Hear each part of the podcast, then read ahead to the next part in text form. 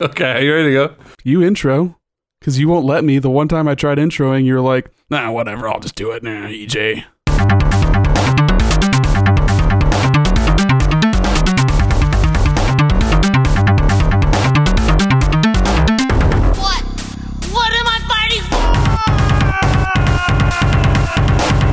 This is the Console Crusade podcast, everybody. I'm EJ Olson. This is Nick Durheim. We're here to talk video game news, retro video games. I'm really worried that you're gonna you're gonna use that as the bit. That's the bit. That's the bit. You fucked up. and here we are. All right. Dang. So, my friend, I think we have finally come to a an agreement after two years of trying to, you know, run a podcast. And I would say that I think we're we're we're moving forward with a soft reboot, That makes it what the third or fourth soft reboot. right? Maybe we just need to wipe it clean. Cart swap. We're gonna name change. Ugh, You know, we're gonna blow into that cartridge and just the cart swap Rick cast. the, the Console Crusade Hoskayas. That's a good bit. I like that a lot. It's a classic. I listened to that the other day. Anyway, we've decided to finally stick to our release schedule. You know, we're going to see how it goes. You're not supposed to tell the the listeners because then they're gonna hold us accountable. Maybe That's gr- that's great. If someone's bugging me every Sunday to record, it's not gonna be me. oh God forbid. No, we'll be releasing every Wednesday now. Every Wednesday afternoon. The Console Crusade podcast. You heard it here first. yeah, I'm chiseling it in stone as we speak. Just really quietly, I'm muting the mic.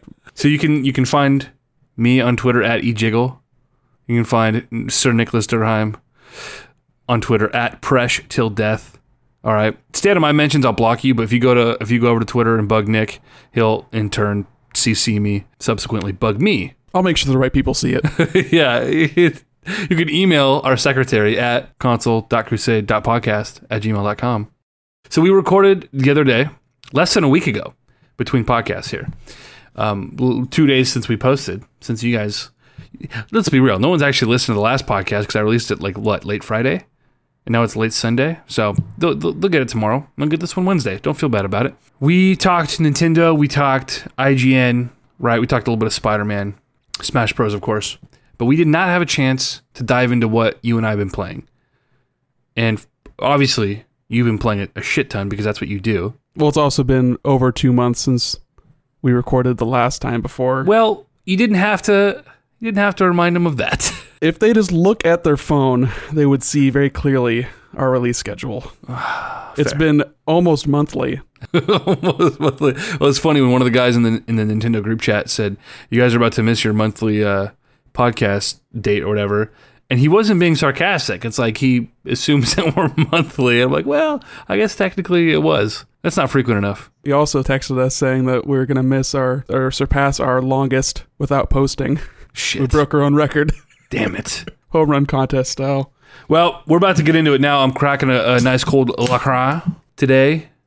Look at that. Nick, you're seeing Cracking a cold one. little uh, little mango. Here, screen screen cap for me. Okay, let me get you. There we go. Beautiful. What in the world are you drinking? It's that weird no name brand thing. It's called Waterloo. Apparently it has legendary taste. I don't know about that yet. Yes, I don't like Working on that. It's watermelon. All right, do you want me to start off on what I've played or would you rather start? I want to. I want to start us with a couple of things that we have both played. You know, a couple things here and there that we played together. Ooh. Something that I want to talk about before we even get into like the the video games. Okay, and I, I only bring this up because an increasing number of people are not familiar with this. But you know the Jackbox party games, Drawful, Quiplash, Fibbage, and the like.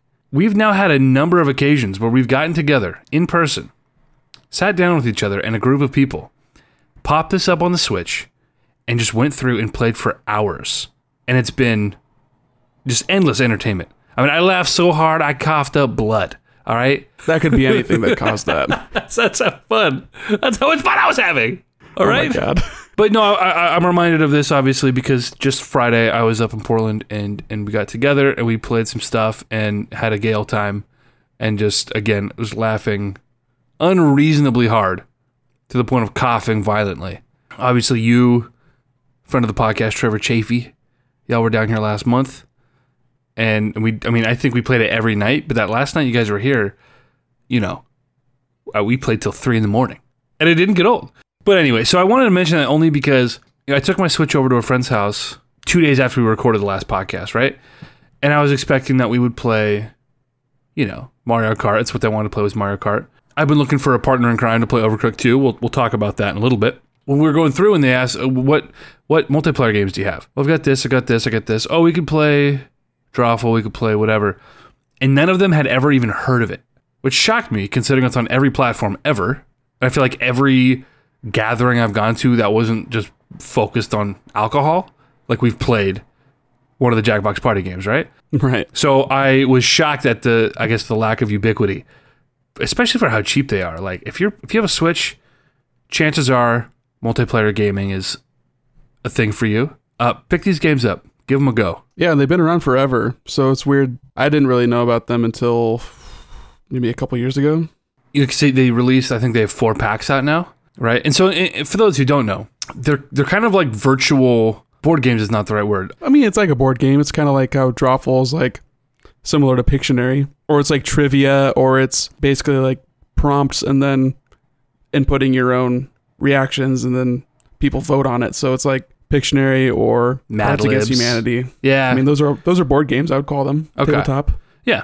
So it's like that. So what happens is you have you get the game in your console, you connect to the internet, and it gives you like a, a virtual game room. You join on your phone, and everyone's controlling with their phone and using that as input, and then it displays, and everyone's interacting with what's on the TV. Uh, yeah, just just wonderful party games, and I'm curious where they kind of go from here. If you've played these, you kind of know that they've released sequels to some of the more popular games, and it's just more of the same, right? But you know, I'm curious to see if they if they have another sort of stroke of brilliance in them and do something that's as entertaining as Drawful or, or Quiplash or something. Well, which uh, party pack do you have? Oh man, I don't even remember which one on the Switch. I, I bought it. I think I bought. I think I bought Drawful separately. Drawful Two is a separate purchase, and then I might have the Party Pack three or four. Yeah, because Party Pack Five um, came out like last year. Okay. I don't think the party pack that you have has you don't know Jack, but that is the like origin. It's like the trivia game that it all started it from, and it was like a game in the '90s. Oh really? Shows what I know. Not much. Well, I mean, I didn't know that either, so until I did. If you're a Switch owner, I think these are these are must gets. Or PS4, PC, X, it's on everything. No, it is, of course. Uh, but but due to the nature of the Switch, right, is I was able to just throw it in my backpack. Took me 30 seconds to pack, and now we're we're playing it at my coworker's house, playing it in the office. You know, whereas you know I've played it on Steam before. You hook it up to your TV and whatever, but now it's just it's more accessible than it's ever been. And so you know I've played it many times more since it having come to the Switch than I ever have previously. Right? I feel like a lot of games you can say that for. It's perfect on the Switch, right? If it's a game you like to play, it's perfect on the Switch. Right. And with with some exceptions as far as performance and stuff, but it just due to the nature of the- its portability, it's perfect on the Switch. So anyway, wanted to mention that. But yeah, we've both been playing I think very different games, but kick us off with with with what you've kind of been spending time with. I know your list is probably huge. I've dipped my toes into a lot of games. I've finished three, four games since last time we recorded. What's your most favorite game that you've played since last we talked or beaten? Probably Hollow Knight. Oh, okay. Here we go. Yeah. I played Hollow Knight. That's on my list. You actually have played it. I have played it. Beautiful. Let's talk Well- about it. That was a day and date with E3, so that was like early June when that finally got launched on Switch. I had been looking forward to actually diving into it because I had it on PC and I'd only gotten to the first boss, and I already just knew that I was gonna I was gonna play it, but I knew it was coming to Switch, so I was just waiting for that because I'm a mark. That's the story, right? I'll, I'll, I'll play it, but I'm waiting for it to come to Switch. That's just how it was. It's how it be. I had a really good time. It was uh, a lot of fun. I feel like that game's been talked to death. Everyone's sung its praises up and down. So I had a really good time with it. I really enjoyed the the setting, the mood, the the atmosphere. The mechanics all felt really good. It was nice tight platforming. You really feel like your character is really light because every time you hit something you've got this like knockback, so you have to kind of take that into account. And then all the different charms that you get that can either accentuate or mitigate those effects so you can have stronger knockback on your attacks or less knockback for, for you so you stay still all the kind of little things that you'd want to change you can change. And it's just got a lot, of good systems that i enjoy tinkering with. Yeah, I, I played through until I think I got up to the point of the first boss, and I, I did I enjoyed the atmosphere, and I feel like a lot of these little Metroidvania indies are are very similar. Like I got Ori and the Blind Forest vibes from this game, from the soundtrack, from the the art direction. Well, obviously different, still felt like they were kind of of the same vein stylistically, and and down to the sound design. I was like, this. I feel like I've played this before. Uh, not to say that's a bad thing at all. I'm just saying. And so when I jumped in, I, it felt like oddly nostalgic. I was like, oh, I've I've done this before.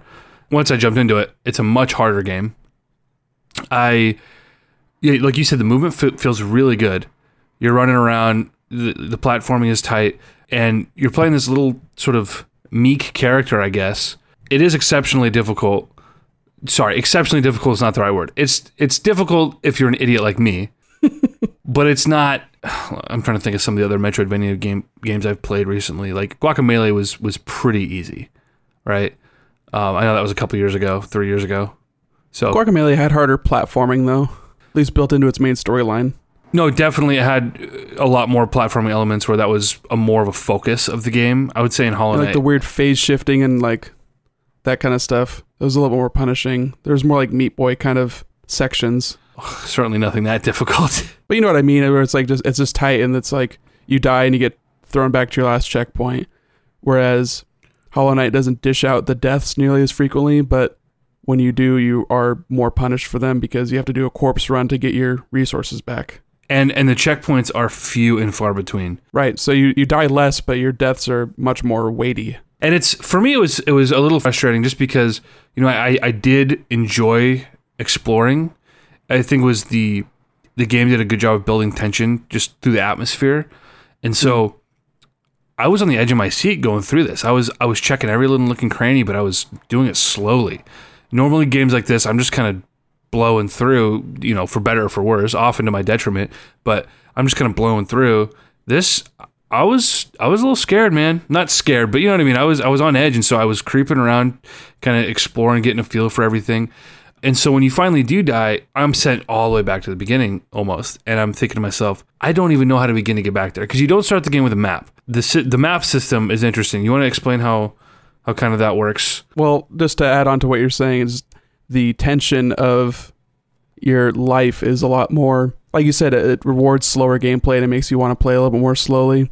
And that kind of I think that adds to the exploration element to it because you're you're paying a lot more attention. You're you're worried about every enemy you encounter because you don't know if that's going to be the one that takes off your last little health bit and you're done. And you're just like oh great. I have to remember how I got up here because I was I'm in a room there's four doors and I go to another room that has four doors. And you're like well which doors did I take? Right. but with the map system i'm i understand why i guess but like every time you get to a new section you you have to find the the map maker who's got the sections kind of sketched out. And then once you talk to him you buy the map from him and then you fill it out as you explore individual rooms. So you get like the bare bones map which is sort of guides you to where you're supposed to go and then you can fill it out with your own exploration.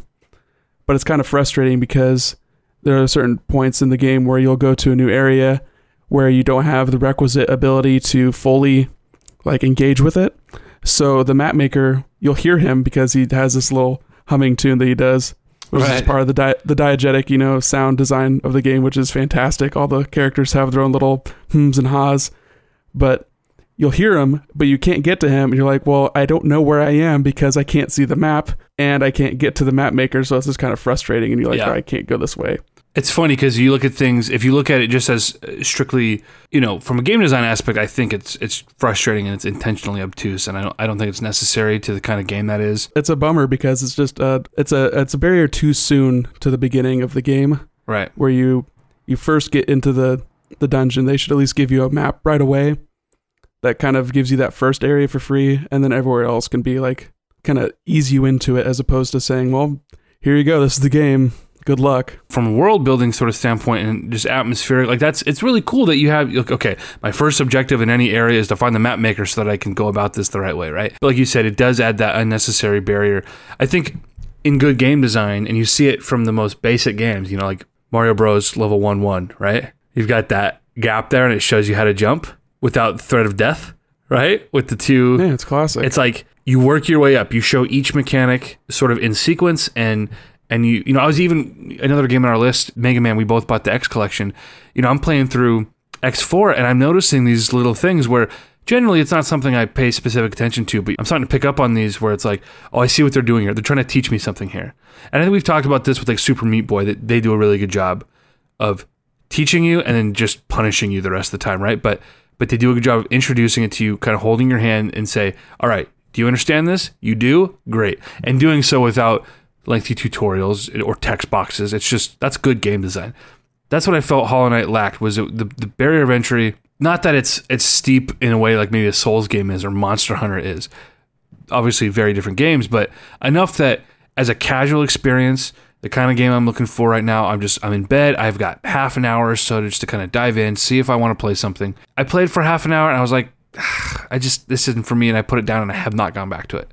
You know, for better or for worse, that's kind of where where they led me with some of those choices. So Right. Yeah, and I can totally understand that. It just bums me out because I know once you get like even me who I I clearly have a higher tolerance for the bullshit right, that some games tend to start start off with. yeah, Uh I, I got through that first like area fine and ended up sinking like 40 hours into that game 100%ing it it was just really satisfying the entire time i would say that the it, it ekes out its um traversal kind of mechanics a little bit slower than i was expecting Yeah. but by the time i got a double jump i was like i really loved getting that double jump because i didn't get that till like 25 hours in Oh, that's too long.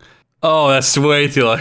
but you get a wall jump like after two or three hours that's like the first thing you get besides that you get the dash first Okay. and then you get a wall jump, and then you get other stuff, and then you get a double jump, and you're like, you don't even really need the double jump at that point, but it's just gravy. And it's really cool because you get these cool little wings that pop out, and everything is just all this all this bug related stuff. It's just like it's really cool. Maybe maybe it's a game that I'll try and go back to maybe before next podcast just just to give it again the old college try. Grab a beer and dip my toe in. Oh, like all that time you spent with Ori, all that nostalgia you got for Ori. Hey man, I, I I put several hours in that game. Picked it up two different times. Started it both times. Come on now. I watched you start that game from the beginning twice. No, not twice. Certainly not twice. It was just the one time. it Pretty just sure a- I saw you start it twice. damn, that'd be really funny actually. What are the, what are the odds like, that we're together in front of my Xbox? Pretty good. Apparently. Like, well, what do I have to play on this thing? I've got this and Sunset Overdrive. Oh man, Sunset Overdrive was such a such a wonderful experience. All the more reasons to be excited about Spider Man. That's the the same team there. Wait, is it the same team, or are there multiple? They have multiple subdivisions over at Insomniac. I think it's Insomniac is uh, their big team is the the same team Okay, cool. because they also did that weird little submarine Metroidvania a couple years ago. Really? It's crazy to think that it's been a half decade since this generation came out. Yeah, that's how long they tend to be around.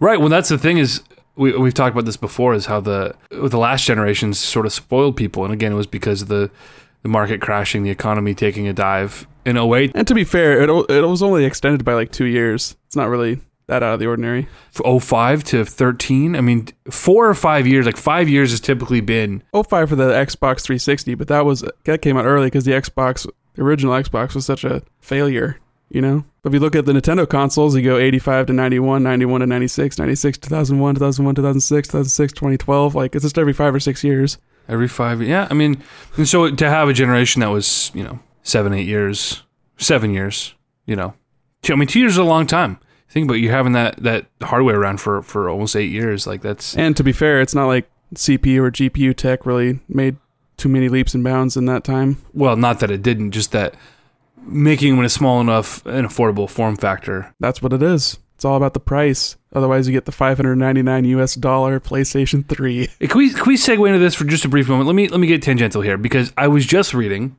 Let's just bring in a little game news.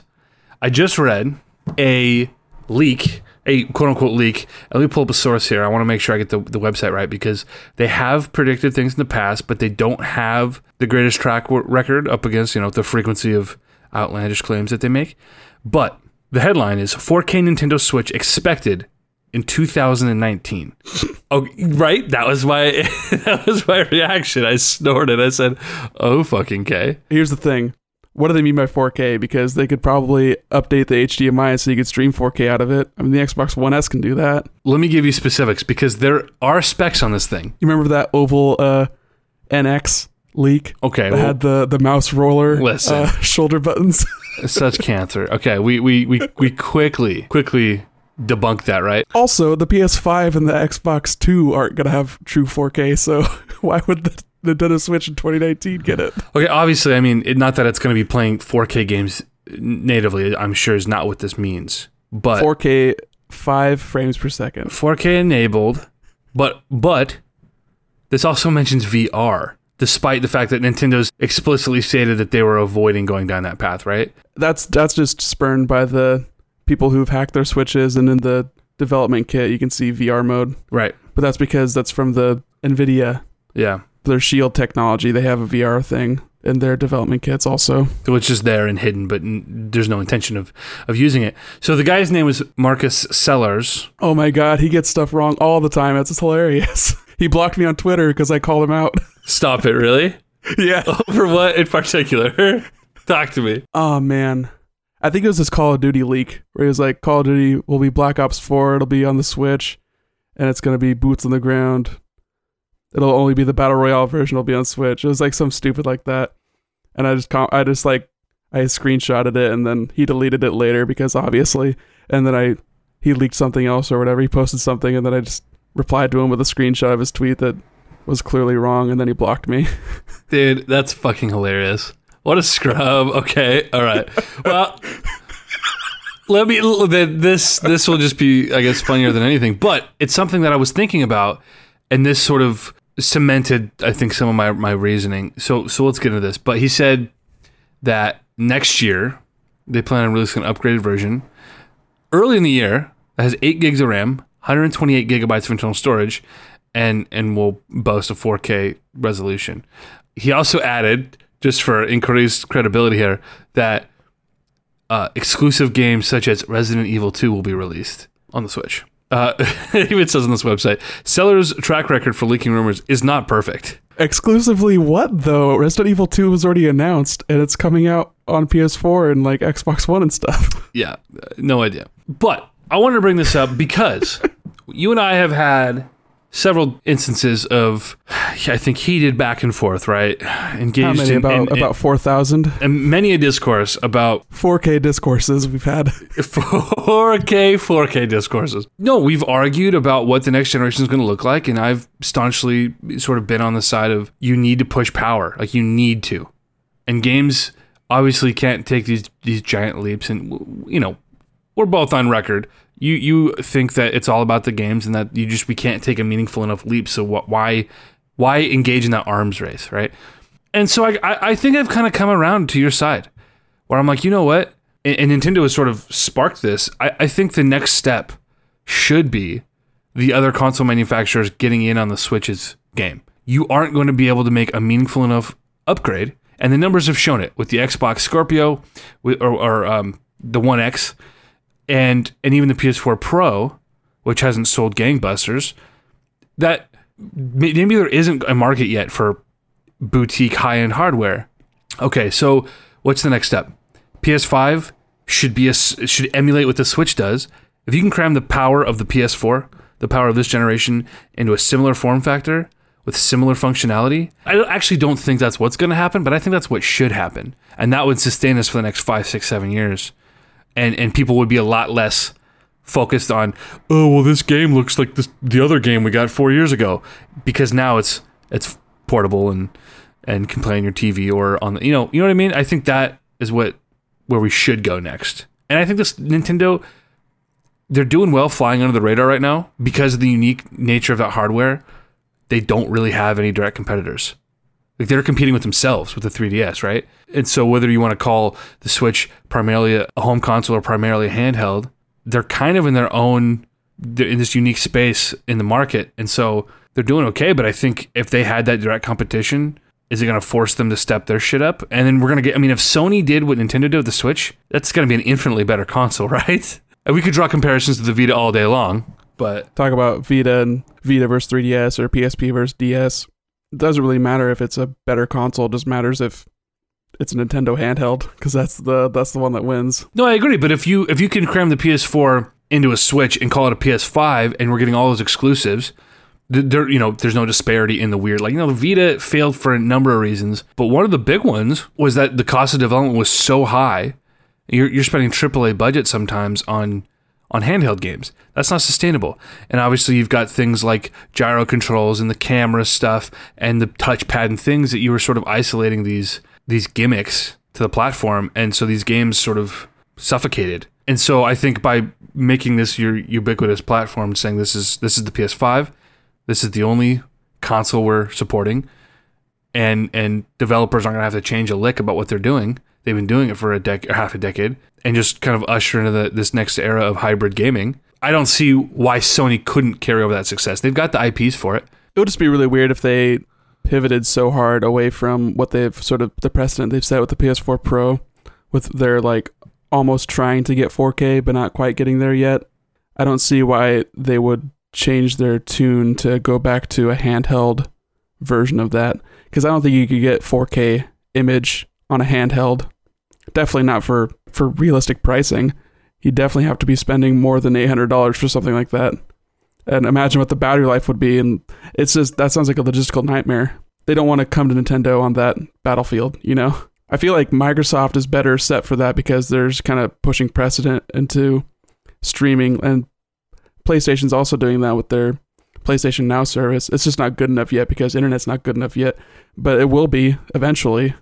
And by that time, you'll just be playing stuff off server farms. Doesn't matter what your the rig that you're playing on looks like. It just has to have internet. I wonder how close to that we actually are. I I, I don't think that's even a remote possibility. I'm not really familiar enough with like 5G and like what that looks like, but I imagine it'll be foolish. I mean, you look back 10 years and how bad internet was even that long ago, But here's the thing: or 20 years ago, and you're on dial up. Like, the internet is is not accessible in most areas of the world and there are these big markets that are important to the video game industry that are not developed enough to support that infrastructure even now they're suffering well, that's why they'll do a two pronged approach. That's where I, I, I sort of believe the that leak for Microsoft Scarlett is their next consoles that they're working on. One will be an affordable streaming box that you will do like a subscription service, Game Pass sort of part two, and then you'll have a, a real box that's the the power. It's got a computer in it. You know, you're paying five hundred dollars for that one. I feel like that makes the most sense for those two companies and what they sort of established as their precedent. Nintendo's never really been on the power front. I mean, kind of the GameCube and the N64, but every other console has just been what's cheap and what limits can we put on ourselves and still come ahead and show our creativity and show that it's not about the visual fidelity, it's about the fun. i think that's a convenient excuse for them to save money I also think that Nintendo's a toy company and Sony and Microsoft are tech companies. I mean, Nintendo was making video games on a, on the LCD technology of watches and Game and Watch, you know, like literally like LCD watches, you know, just two button games. That's where they got their start. Microsoft was making software and making like OSs. right Sony was a TV and movie and multimedia conglomerate. No very very different origins It's just interesting to think of their their, their pasts and how those paths have converged into being competitors. well it's interesting to see how those origins have influenced these companies philosophies despite them being uh, sort of uh, similar they're doing they're putting out the same products they're making games and they're learning from each other. So it's really the consumers benefiting the most because Microsoft is saying, "Hey, we need more first-party games. We're going to scoop up a bunch of developers and really focus on that." Nintendo's saying, "Hey, let's make something that's not a Hasbro Mattel speak and spell little toy and actually have something that feels good in the hands. It's not a Wii U gamepad." Well, it's interesting how how they're they're all leapfrogging these in these sort of different areas of the industry, all in a bid to sort of homogenize. Oh, we have to catch up to Sony here. Oh, we've got to catch up to Nintendo here. We've got to catch up to Microsoft here. And at the end of the day, it's also that they can put out the same product, and then it just becomes a war of who's got the better games. I think the Switch was a logical and incremental sort of built up to this, and it was the next logical step. Versus like Xbox is trying to do these things that are anybody in the industry could tell you that they're we're not ready for this. They're, it's like an experiment because they have the resources to experiment. Or like with VR, like VR is not the next step in the evolution of gaming. Probably not, but it's still like I understand why developers would be interested and excited in playing around with that kind of stuff. So if you want to keep creativity flowing, you got to give the the most avenues to to experience that, I guess. Sure, So Sony's, I mean, they just sold three million PSVRs, so it's not like they're losing money on it, but it's also just a cool thing that they can play around with, and that's not like a that's not a negative thing. I don't think it's negatively affecting my experience having a PS4 because Sony made a PSVR. I'm not saying that. I, I'm all for experimenting. It, it's that's fine. It's when a company says, "Oh, this is the future," and that's they put all their eggs in that basket, and that's what's that, that's what can be detrimental.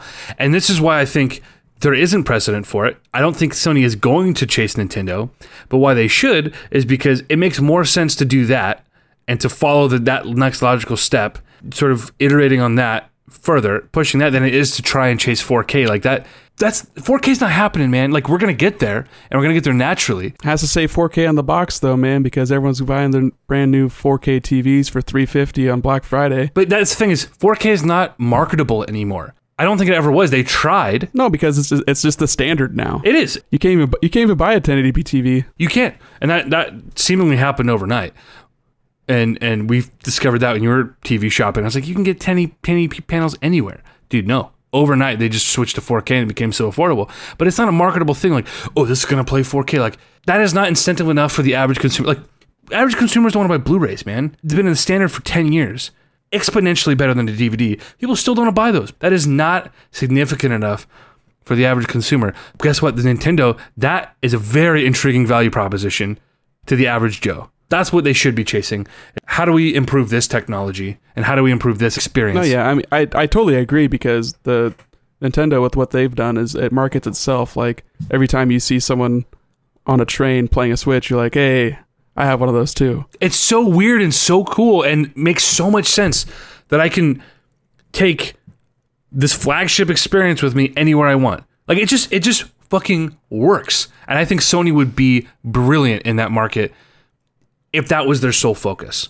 Given what they've done with PlayStation, given the IPs that they have, that's what I want to see. It's not going to happen. If they do do it, it'll be some ancillary device. They'll fuck it up. And they won't support it after a year. Exactly. And so that's that's the unfortunate death of the PS Switch, and that is heartbreaking. That's why I think it'd be cool to if if Microsoft took a stab at it because they haven't done a handheld, not a dedicated handheld at least. They've done they've got the Surface tablets. They played around with phones. They played around with MP3 players with not great success, but it's not like they were bad devices. So I think that they'd be very capable in making a functioning device, and it'd be interesting to see how they would integrate that with what they're trying to plan for with a streaming technology and what that looks like. If it's a local streaming technology in addition to an actual internet-based one, if it's like a if it's like a Steam Link, I don't know. Spitballing here. Given just where we are in in video games right now, and not just video games, but also access, right? Social media, like the age we're in, the the awareness of the average consumer uh, and and of the average gamer, Microsoft will never be a player in the video game space the way they were. They'll always be there, right? But like if you are not in their ecosystem, no one is dropping PlayStation to go to Microsoft ever again. Unless Sony somehow comes out and hasn't learned from their first mistake and Nintendo's 12 mistakes and Xbox this generation how they shot themselves in the foot. Sony is on this path and even though they're not playing well with certain developers now with cross-play and stuff, I don't think that's necessarily their future. They know what they need to do to remain successful. If you are not a part of that ecosystem, you're not going back. And 4K, 12K, 19K, that is not going to convince you to fucking go.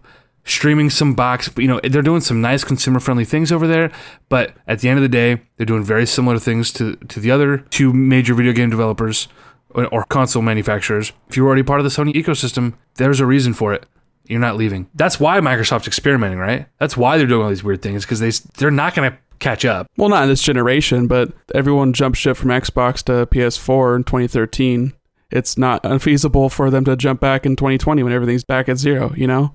All, all it needs to happen is Sony to blunder in one way that can be like a headline and for Microsoft to like be the gamer's champion in one way. That's all it takes, and then you just go where your friends go. I'm curious to know. I'd be curious to see how this plays out because I can't envision a world where Sony can make a big enough mistake that hasn't been made by somebody else or by themselves to, to learn from. Like these, there are too many smart people at these companies. How to, many Spider-Man reboots were there? Come on, that is completely different. I'm just saying, Sony is very capable of messing up. PlayStation's also a completely different entity than than Sony Pictures. I Then know. come on, I'm just Yeah, but I'm just saying- that companies can mess up and mess up the same way twice. I don't want to be the guy who doubts a 70 billion dollar company. You know, Microsoft, they have the resources to do whatever they want if they choose to do it. if they choose to do it. And it seems like they've actually like Phil Spencer at Xbox, he keeps getting promoted. So clearly they believe in him and they're giving him more resources to buy five studios or buy four studios and start a new studio and they're stealing all the best people from all the best companies in the world. That's going to come to fruition either at the launch or a year after the launch of the next generation. Here's the thing, man. You can build up all the goodwill in the world. That might make you buy an Xbox. That might might make me buy another Xbox. But it was going to take a series a, of of catastrophic blunders on Sony's part to force anybody to leave that platform. The way it did Microsoft, it wasn't just one thing. It wasn't three things. It was a series of freaking just absolute death blows, self inflicted, oftentimes, for people to get fed up with Xbox. I mean, it was one catastrophe after another. But for people said, I'm not so sure I want to buy, you know, I, I don't want to, buy, I don't want to buy this system again. But also, you, we underestimate how Sony had played catch up. They had sort of matched Xbox by the end of that generation and had been building up this goodwill with with the games and with their own ecosystem, whatever improvements they implemented there. I mean, the online for PS3 was a disaster. So they played catch up and they were neck and neck with Xbox at the end and what Microsoft was doing. PlayStation definitely pads their numbers by selling their consoles way too long in countries that they're like a generation behind anyway. Every company It does is- that. Every company. No, Sony does that way more than Microsoft or Nintendo does. They're making PS2s until like 2015 because people in Brazil were still buying the new FIFA. Dog, they're still know? they, they were still putting out Wii games last year. You know what I mean? I don't think they make Wii's anymore though. They stopped making Wii's I think a few years ago. Like Sony just recently stopped making PS3s. I mean that that makes plenty of sense. I mean, you know, you could still buy an Xbox 360 until last year. I think you still can. No, they don't make 360s. They stopped making 360s like when they started making Xbox One. No, they they announced an entire new line of 360s when they dropped the Xbox One. They they reimagined the whole thing and and put out the third version of it. We got the same announcement side by side, and this was when they were still leaning into the online thing. it's really suspicious that whenever I look at the console sales numbers, that Sony's consoles beats their competitor by like just a little bit. It's like, oh, we sold a million more PlayStation ones than Wii's.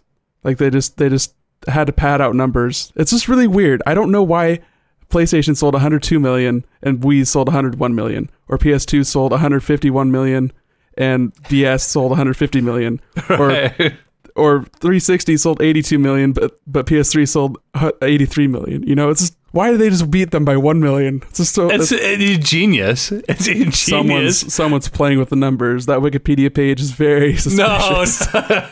I, I just I like to imagine that this is just a calculated move on Sony's part. Like we're gonna sell this until we hit this threshold, and we'll just and then we'll scrub the market of it just so we can be petty. They're that petty.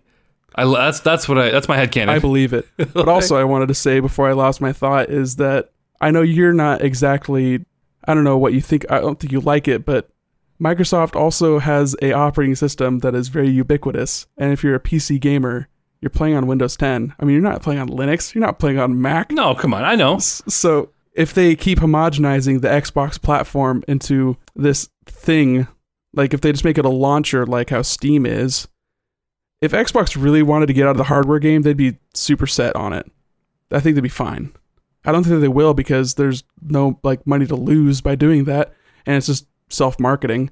It's an But- uphill battle, man. Whatever they whatever they decide to do, it's an uphill battle, and it's gonna take not only a lot of hard work and again harboring a lot of that goodwill as possible. I think just making consoles is an uphill battle. I don't think PlayStation's on cruise control. I mean, they kind of are, but they're also working hard on whatever the next thing is. Well, of course. Imagine. They're selling consoles at, for profit. At last I looked, I believe they're not taking a loss on hardware. And they've got all these brilliant IPs, tons of studios doing great work. They just they Oh, like figured it Days out. Gone and Dreams. Hey, listen, Days They're Gone. not all winners. Okay, fair. But you, there's only room for so many knacks in the world. Okay. Oh man, Knack 3 at the launch of PS5. That's all I want. I'll be a day one purchaser. Listen, this is the game we envision Knack being in 2013. Okay. like okay. This is my children's Knack. I, I'm kind of on your side where I just I want to see them push the power, but it's not reasonable financially. It's not reasonable, and we've got so many people who aren't hardcore or who don't want to spend that kind of money. I mean, five hundred dollars was too steep. Four hundred dollars was too steep. I mean, you know, three hundred dollars is too steep. I know people who say, "Oh, when it drops, or when I can get it on Black Friday for two fifty, like." Three hundred dollars to me is like, dude, save cans and bottles for six months, and you can go buy a fucking. You know what I mean? Like, it's like Go buy a Switch. Come on. just fucking please go fucking so anyway but we're we're already running short on time here so i'm gonna move us into some other stuff we played we talked about mega man a little bit can we, can we go back to that since we both played that in the last couple of days we both bought the the x the x1 collection actually i don't know did you buy the the x1 and 2 did you get the physical cart I got the physical, yeah. okay well you got physical for the x the x1 collection And I can't redeem my points for the physical until I redeem the code for X2. that's really weird Yeah, really strange. If anybody wants to buy a download code for Legacy Collection 2, hit me up at Press Till Death on Twitter. yeah right Give it to you for a good price. We all- I don't want it. we uh, we do a giveaway. We do a Console Crusade give- giveaway. We'll give them the, the, the shitty X games if they follow us on Twitter. the worst of the worst. hey, I have fond memories of X5. To be fair. Uh, anyway, my headset's dying, so this is opportune time. We were hanging out this weekend, like I said, and last night we uh, we dusted off the old Switch, and we were doing live for level, passing the sticks back and forth, and we were both exceptionally tired last night. We were both kind of out of it. Long day, long weekend, and so we both were going a little more frustrated than we probably would be, struggling a little more than we probably normally would. But it's dude, it's it was a lot of fun, man. The X games are tight. I mean, just the standard for this action platforming sort of genre. We both played. You beat it today. Uh, I have yet to beat Well, it. specifically, we were playing X4. X4. Right. Um, you beat it today. I beat all eight bosses and have moved on to one of four final bosses.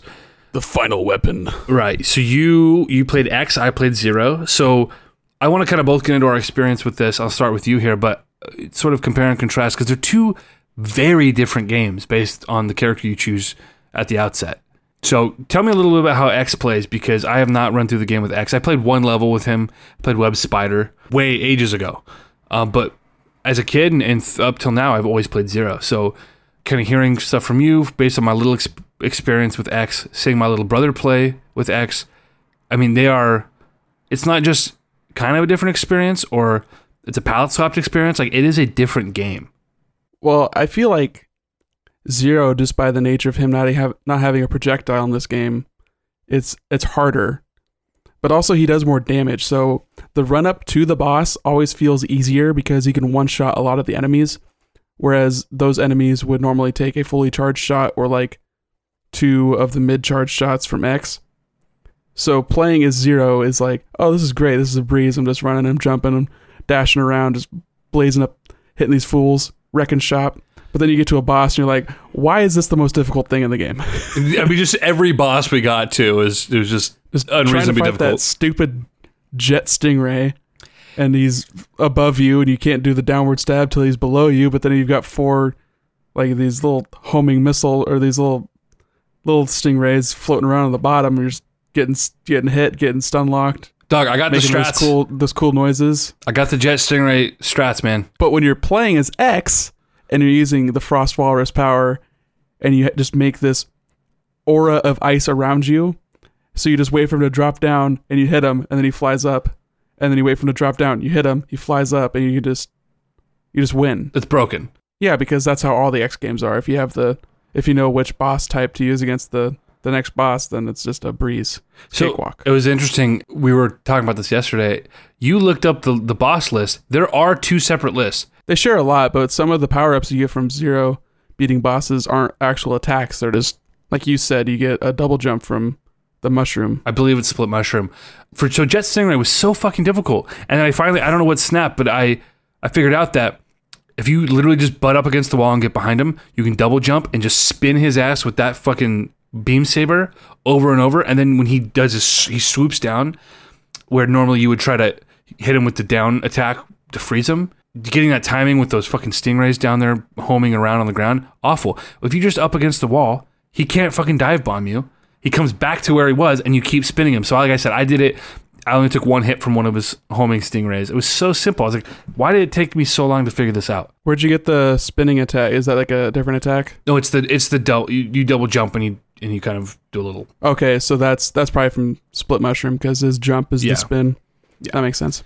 But uh, when you're Mega Man X, you the attack you get from Split Mushroom is you have a little like shadow clone in front of you, Mm. and then you just walk into certain enemies and they'll just die. So that's really nice because you have to speed run Cyber Peacock stage in order to get different power ups. Because Oh, you really? get ranked on that first stage Oh yeah. or the first few. So if you get an S rank in each one, you get different things. Like you get a heart container, or you get a, a energy tank, or you'll get the helmet as Mega Man. Which the helmet makes it so your attacks don't use up power or like the the meter, which you don't have to deal with at zero anyway. So it's like this weird kind of separate path that you go on. So it's really interesting. As a kid, I remember getting cheat codes, and in the first level, you enter a cheat code. If you're playing as X, and in the in Web Spiders level, you go into this weird little cave that normally has nothing in it. If you go into that cave after activating this cheat, what's his face beams down and gives you this. That's always in the cave when you're X. Oh, is it really? Yeah. The cheat code just gives you a more powerful armor set. Gives you the full, and that's what the you, full ch- armor you set. choose that when you are choosing your character. okay. I looked at I looked at the cheats earlier because I wanted to see what they were because I remember doing inputting them as a kid to get Black Armor Zero. Black Armor Zero gives you what? Double health. I don't know something like that. You take half damage. Same thing. Yeah.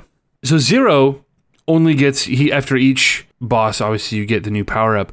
But so X has armor upgrades as you go that are additional buffs, right? Yeah, so it's mobility stuff like the boots. Obviously, you get a little air hover or an air dash if you haven't used your dash to jump. Okay.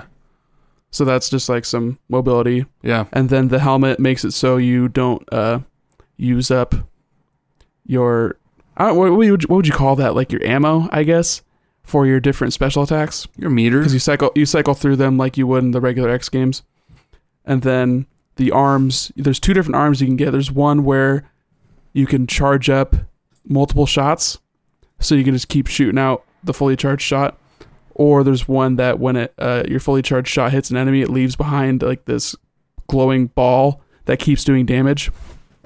So i chose that one.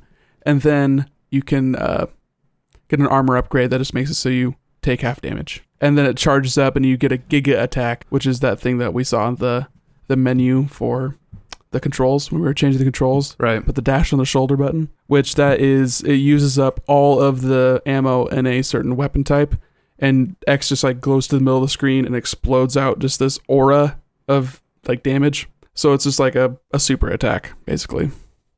And you build up that when you get hit or if you pick up ammo when you're playing. I need to jump in and well, first I need to beat the game with zero, and right now I'm stuck. After you beat all eight bosses, uh, you go fight the first of, of four or five end game sort of bosses. Uh, You have to Colonel, fight Colonel, then is- Iris, then General. Yeah, and then you've got like three Sigma battles, if I recall. Yeah. Colonel has been exceptionally difficult. He's got a ton of life. He does not take damage nicely. And as zero, you have to get right up on him. So it's really, I mean, you have to be on it. Your reflexes have to be perfect. Sort of dodging under him, getting him, dodging back. Oh, now he's doing his his ranged attacks. So you got to perfectly sort of dodge and weave. And so it's just, it's so dangerous. You got to get right up on him, and you can't get away quick enough. And he's invincible for a lot of his animations too, so you're just like waiting for his lightning to get done so you can maybe get a hit on him before he disappears. Right. And I found that with uh, several of the bosses, like, well, so Split Mushroom was pretty easy when you use the special, the forward little Kamehameha You just have to get the timing on it a bit because that thing charges up super long. right. It was the timing. Once you got the timing down, again, I, I think I did him only taking one hit. It was a Yeah. breeze. And then Cyber Peacock, you know, again, he hit me once, and that's only because he materialized right on me because I stopped for Were too you just long. using your just using your saber normal? no, up, against him? up, uh, magma dragoons up, fl- uh, flame sword, whatever that's called. You go sh- straight up. Sure, you can. I mean, basically, dude. Okay, let me tell you. Dude, I'm pretty Magma sure it's a sure you can because Magma Dragoon is literally Akuma. It literally- the big beads around his neck too. Yep, yep. And and at Hadouken. first I was like, did he just Shoryuken my ass? And then he Hadoukens me, and I'm like, you gotta be fucking kidding me. That's awesome. dude. I love it. Capcom. Classic, classic Capcom. So anyway, now this game is a testament to, I mean, just brilliance in game design, right? And I think X4 was sort of the peak of, I think the Mega Man series in general, right? X1 is better than X4. You think? Yeah. I pl- so I played the first couple on X when the Super Nintendo Classic came out, and maybe again, maybe this is my zero bias. I just I love the melee aspect. I just I prefer that to Mega Man's traditional ranged attacks, and so maybe that's why. Have you ever played X3? Because I think that was the first uh, X game you could play as Zero. No, I'm going to definitely be going back to this now after my experience with X4. Um, X4 is definitely the last nine or ten out of ten, right? Just this is like this is peak Mega Man. It was downhill after that, definitely. Yeah, Because I think X5 was Inafune's last um, Mega Man X game. Although I'm not convinced that I- Inafune is the reason these games were any good. As you know, Mighty Number Nine has been a fucking disaster on all Well, accounts. I think that was that had that's not just one guy that made that game. no, so. no, there there are plenty of issues with it. But just from what I've heard about, like, X5 was supposed to be the last X game. They like killed off Zero again. Again, Like, right, because he dies in X1 and then they revive him in X2 and then X3 is like, is he a bad guy? And then X4 he's like, oh no, he's not a bad guy, but maybe X can go mad. It's just, you know, the convoluted storyline that the Mega Man games have all had. what am I fighting for? But they they closed off with X5 and Inafune left the company and they said, yeah, it's gonna be the last Mega Man X game. But then they made X6, and I guess the like the the people working on it were like not very happy with how it was coming out, and they're like they felt like they they're betraying their old friend, you know? Right. It's, it's people who make these games, it's not just some faceless company. Right. So then they they tried to add 3D with X7, and then even more so in X8, and they added new characters, and it's just this weird thing. They weren't making money anymore. That was just a weird time for Japanese companies in general because they're all moving to mobile phones, and that was like the hot thing, Right. or like MMOs, and it's bizarre times.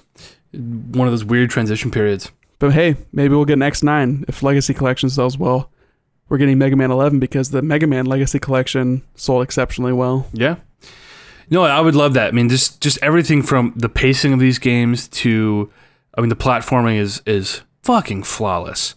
And the design, dude, those sprites look Oh, so good. They look so good. I mean, this game feels like it could have just come out. this was Capcom at their peak. I mean, Street Fighter 3 was around this time too, I believe. Yeah, Like sprite art was phenomenal. dude. It MVC got ruined by two. 3D. MVC two. Some gorgeous stuff, man. Fuck, man. Some good-looking games back then. It was it was really fun playing this with my nine year old brother, who has played everything from Dig Dug to Fortnite. Right? He's he's got quite the the experience when it comes to video games at only nine years old. So it was funny to play this with him, and, and he's picking up on it relatively quick. It amazes me how a nine year old picks up on these things the way I struggle with. You know, it's because I'm getting old, but he was playing it and he kept saying, "Oh, this is from Shovel Knight." And I'm like, well, you see, kid, let me tell you a story about video games 20 years ago. And so, no, that was that was a hoot to watch him sort of pick up on the the nuances of and and kind of see how one of his favorite modern games took all these cues from this classic action platformer.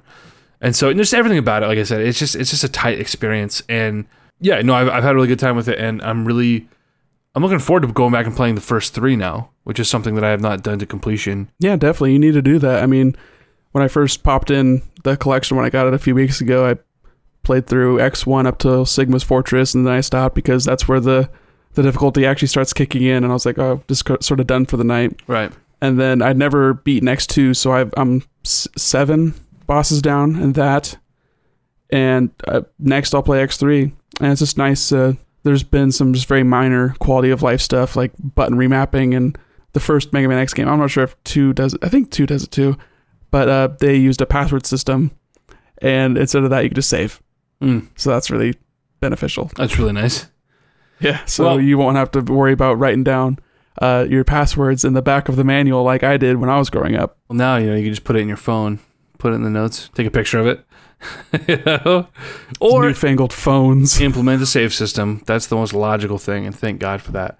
Hey man, you need to pay for a battery to in your cartridge for a save system back in 1993 or 94 when that game came out. How much time do we have? How much time do you have? 20, 20 minutes or so. Okay. So, what do you want to jump into next here? Because I got a couple things on here that I'm going to skip. So I don't need to talk about Skyrim. I've been playing a crap ton of it on Switch. I mean, I probably put in 60 hours on Switch uh, in the last month. Well, I know when we hit up the group chat last we recorded, Drew brought up that I should talk about Octopath because he wanted my impressions of that. And Let's save that because I just picked it up. I just picked it up today. you don't want me to like talk about because I wasn't going to talk about any story stuff or or you just want to get your impressions too. Yeah, I would like to be in on the conversation. I'm going to run through and play the first couple of hours. Uh, I picked it up with another buddy, and and we vowed to each other we're going to p- play it this week. Uh, Hmm. So, yeah, let's save that for next week's recording because I would like to yeah be able to go back and forth with you on that. Okay, that's fair. Um, so what what what's Well, one of the other games you've beaten? Well, I beat Axiom Verge. That was like eight hours. That game came out like four years ago, though, Yeah. so it doesn't really matter. But I mean, It's but it just got a Switch release, obviously. So like last year, I think. Oh, God, it was this- like last September. the Switch has been out for a year and a half. I forget. Yeah, I finally sat down and played through it.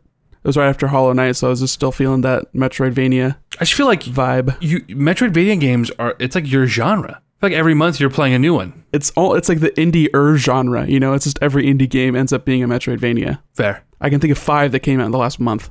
Isn't that insane? And quality titles often. Yeah, And w- why don't we see this in maybe not necessarily the AAA space?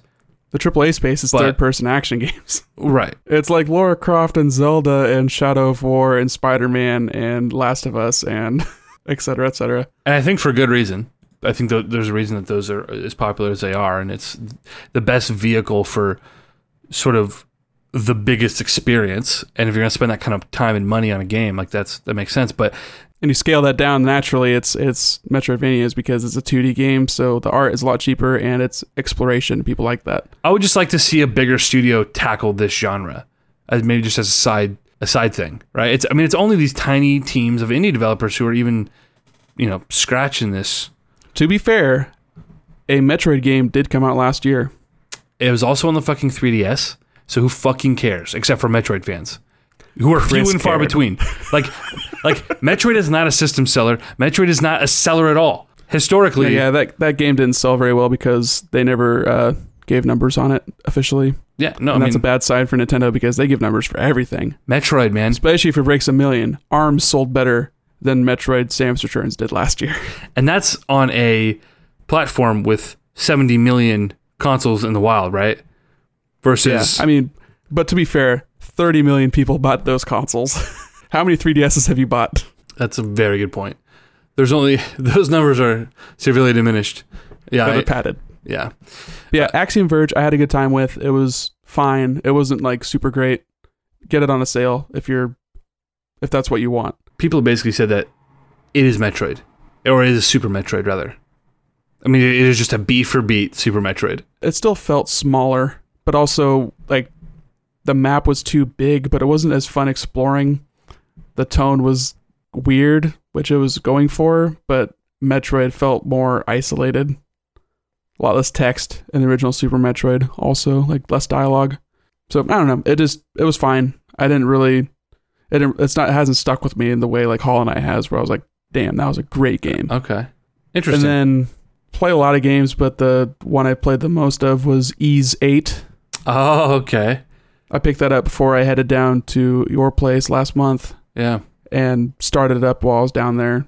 I was just reveling in its PS2 kind of vibes that it was giving me, just like the the really earwormy, catchy JRPG music Right. and the just fairly basic kind of action RPG elements. And I don't know, this is a lot of fun to run around and slap around these monsters and have these really low stakes stories, but then oh, suddenly they're high stakes. Someone died. You're like, what the heck? But I don't really This- care because it's just some weirdly badly voice acted beard man It's like, well, whatever.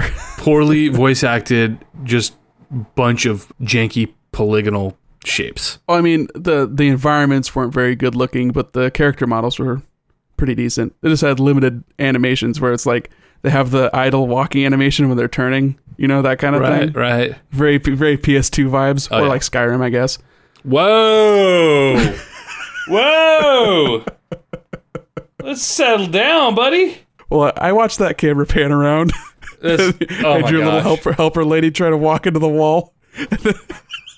it's pretty shaky. Do you still have that video? Can we post that on Twitter for our listeners to go find? it's Yeah, sure, if you want. yeah, I got a kick out of that. I'm going to post that to the Console Crusade Twitter, which has not been active and is going to be going forward. All right, Got to hype hype up our our listeners, grow the fan base. console underscore Crusade on Twitter. Find us. But yeah, I spent that was 30 or 40 hours of that. That was a lot of fun. I Had a really cool world. It's definitely the eighth in a series. And I did look it up and you were totally right. The the concept is pretty much the same for each game where it's just the same dude crash lands on another island. Loses his memory. Whoa. Where am I at? That's funny. But it's it's cool. I, I like the world building and the the history and the lore of it, right. which I think video games are the most adept at. And the stories are never as good as any other medium. So I was fine with that. You beat it, yeah. Yeah. How did this stack up to some of the other JRPGs you played this year on Switch? The only ones I played is Octopath, and I did most of my um, Xenoblade playing this year also. Right. Xenoblade's definitely a higher budget game, and it, it feels more polished. It was made for the system that it's on, Okay. whereas Ys 8 was a PC game that was ported to PS4 and Xbox One, and or I don't even know if it's on Xbox One. It was ported to PS4 and then ported to Switch, so it's just like trickled down. Came out like last year, two years ago. That's cool that that these sort of games are finding a platform on Switch, though. You know. yeah, I'm hoping that it's sold really well on the platform so that in the future, if there's ever an Ys 9, it'll be more specifically tailored for it. Right. Because, dude, I sent you that screenshot in handheld mode, and that was rough because they went variable resolution Right. as usual. And Yeah. that was like, that was rough. That was like 240p. I get. Listen, guys. If Nick is sitting here saying it's rough, it's fucking rough. like. and Xen- Xenoblade, honestly, that had some low resolution points and handheld also, but it felt more earned because the worlds were so big. It was like Zelda level of scale, but with textures on everything. Right. Whereas Zelda is like very minimal in its texturing. It's all like the lighting is cell shaded essentially. Yeah. So it- it's a little more forgiving in that kind of aspect. But Xenoblade, it was very noticeable. Let's move on here to something that I want to bring up and need to have on public record with you I will witness this. and the whole world, as in all six of our listeners. You are our world. Listen, You are our world. okay. Overcooked, you son of a gun. Let me preface this with a little bit of a story. Overcooked comes out two years ago. Maybe not even quite two years ago. It was like last year. No, it, was, was- two. it was ago. two. It was like It was two like Christmases. December Yeah. or November. Yeah. Yeah. I enjoyed this game immensely. Some of the best couch co-op I've had in a very long time. I mean just I mean even got my got my 23 24 year old brother. It got him on board. He's a guy who I can't get him to play anything unless it's fucking Rocket League or like League of Legends. Like that's that's all he plays.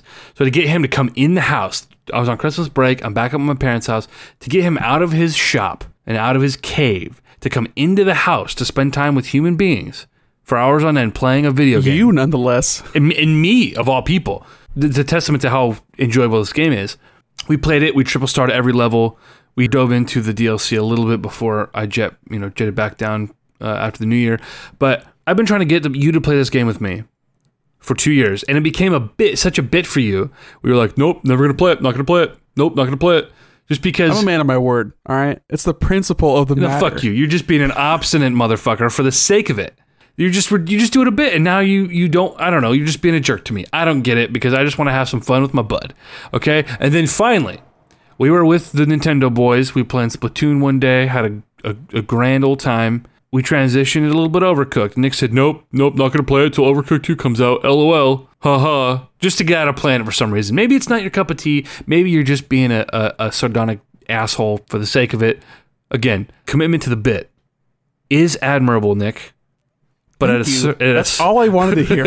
at a certain point, I just want to play this game with you so bad. Uh, so Overcooked 2 came out last week, and I was home this weekend. Couldn't get my older brother to pl- or my my middle brother, right, my younger brother, the older one, to play with me. So I got the nine year old to play. he actually did all right. We triple started the first four levels of a game that is notoriously difficult. He held his own. I was very impressed. Some of the things I'm going to say here aren't going to mean anything to you because you haven't played it yet. And you have yet to play Overcooked 2 with me, despite the implementation of online. All right? With all the online games we play together, Well, that, to be f- yeah, we don't we don't really we don't really Overcooked. That we're going to do it this week. all that good Nintendo voice chat.